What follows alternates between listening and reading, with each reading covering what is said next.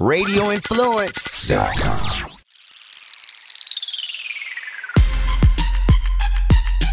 You are in the trenches with former Buccaneers offensive lineman Ian Beckles on Radio Influence. Hello, everybody, and welcome back to In the Trenches. Uh, sure wish this was a victory Monday, but uh, yeah, no, it's that ain't it. Uh, for all you Buccaneer fans, uh, I would say this: pump the brakes quickly because we're clearly not as good as we thought we were. Now that happens every once in a while. Not really like that. You know, the Buccaneers have only played probably two, three, four games like that in the last 10, 20 years. That was a dud. And for this Buccaneer team to be as talented, I'm doing air quotes, as they are, to get blowed out like that. And I mean, we look like the Jets pretty much. Um, you know, I don't know if we should underreact or overreact to that football game. But I do know this. Uh, our defense isn't quite as stout up front without Vita Vea. Our pass rush isn't what it used to be. Our DBs are having big time trouble two weeks in a row covering anybody. We're having issues with running backs out of the backfield. There's a lot of things happening that ain't good. Our offensive line ain't pushing nobody. Listen to this number. The Bucs attempted five rushes yesterday. I believe I saw somewhere ESPN that's the fewest in NFL history. They tried to run the ball five times. Now, anybody been around football for a long time, when you're down 21 nothing, I was an offensive lineman now. When you're down 21 nothing, that is going to turn into a long, long day. You know how you alleviate some, you know, some of the speed on the other side? You have to run the ball. If you sit back there and just throw it every down like we did, you're going to get your quarterback killed. You're going to have your offensive linemen lose confidence in themselves. Our offensive line wasn't full speed anyways. Marpet was out. Uh, you know, Donovan Smith didn't have the best game in the world, but you know, he, he wasn't put in a good situation. And I don't know if we were worse offensively, defensively, or if we were worse just straight up coaching. Now, when you don't get a first down till the second quarter and your first four drives are three and outs, that ain't championship football, man. Championship teams don't do that against anybody at home in a big time, you know, you know, uh, we're on TV in front of everybody. It's a national game. This was the game of the week.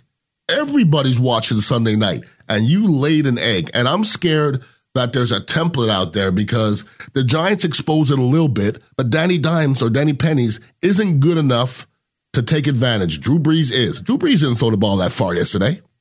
By the way, he had he targeted 12 different receivers yesterday. Now, I don't know about you, but let's do the math. You only have five receivers usually on your roster. You usually have three tight ends. That's eight.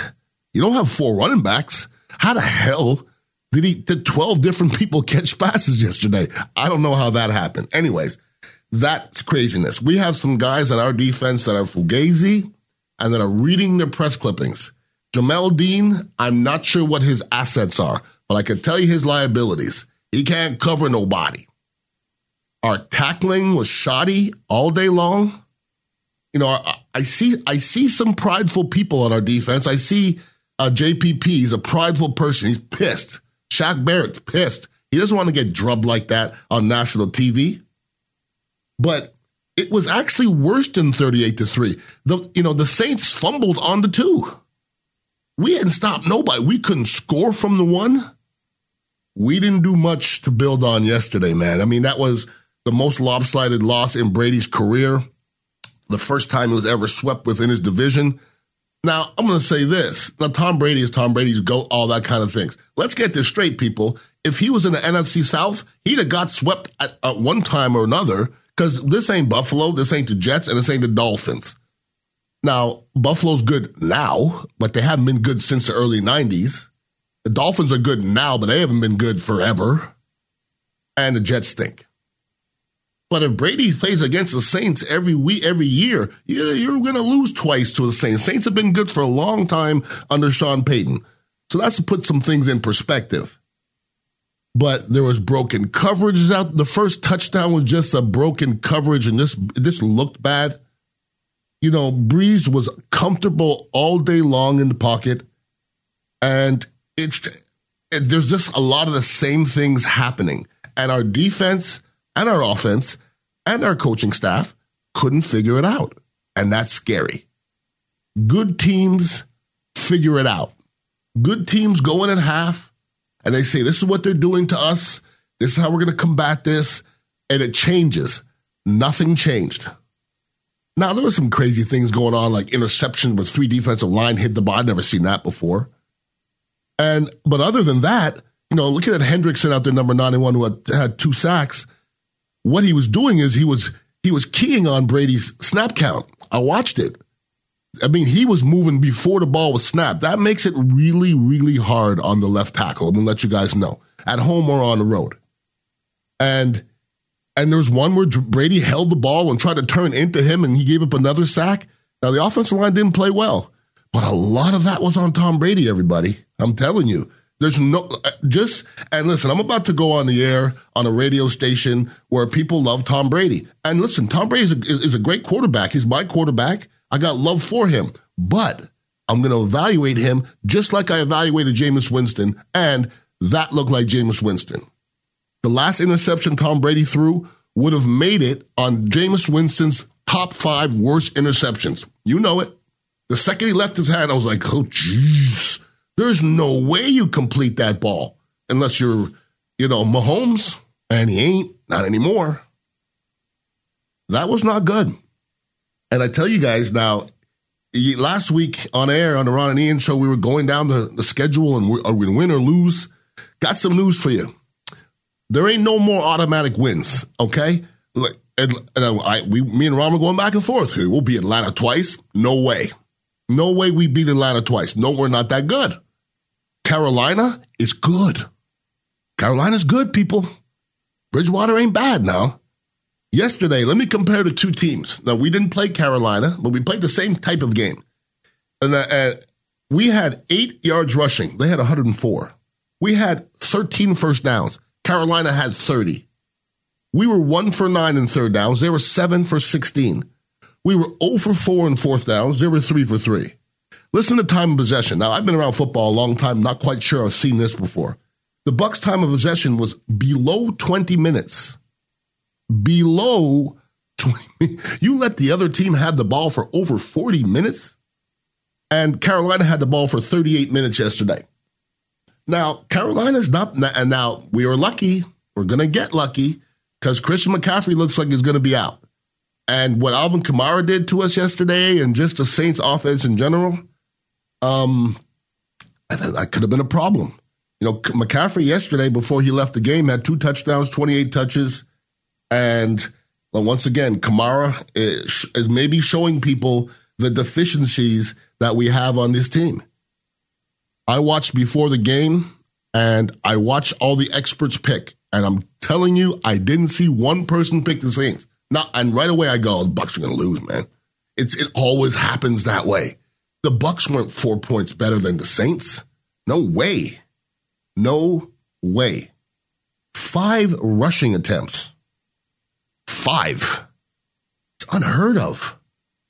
And Bruce Arians and Byron Leftwich should be ashamed of themselves for having such a terrible game plan in such a, a, pivotal football game. It's gonna be hard, it's gonna be hard to bounce back from that one, people because the Bucs. I mean, everybody to a man was looking around trying to figure out who's to save us and who's to get us out of this, and nobody could figure it out. Tom can't do it himself, but Tom can't be the problem either. And Tom was a big problem yesterday, and so were a lot of people. You ask me who played well? Nobody. Who coached well? Nobody. Nobody. I'm not even getting into the Antonio Brown thing. That's just, it was secondary. It was a secondary story on a football team that just looked god awful. So that's where we are, people. It's not the end of the world. We're six and three. You know, you don't have to, you don't have to, you know, you go four and three in the, the last games and you, you'll make it, but you know, don't keep on stacking them up now. Carolina is no joke.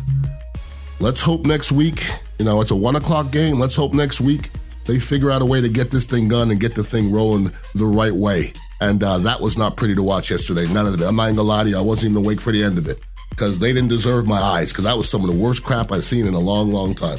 Anybody has, has questions, you can hit me up on email, Ian Beckles at radioinfluence.com and make sure you're watching, uh, listening to the Ron and Ian show as well. Uh, hopefully, we're all over this next week when you listen to me, and uh, we need a win now, people, because it's getting crucial. Enjoy your week, and please be safe. Peace out. You have been in the trenches with Ian Beckles on Radio Influence.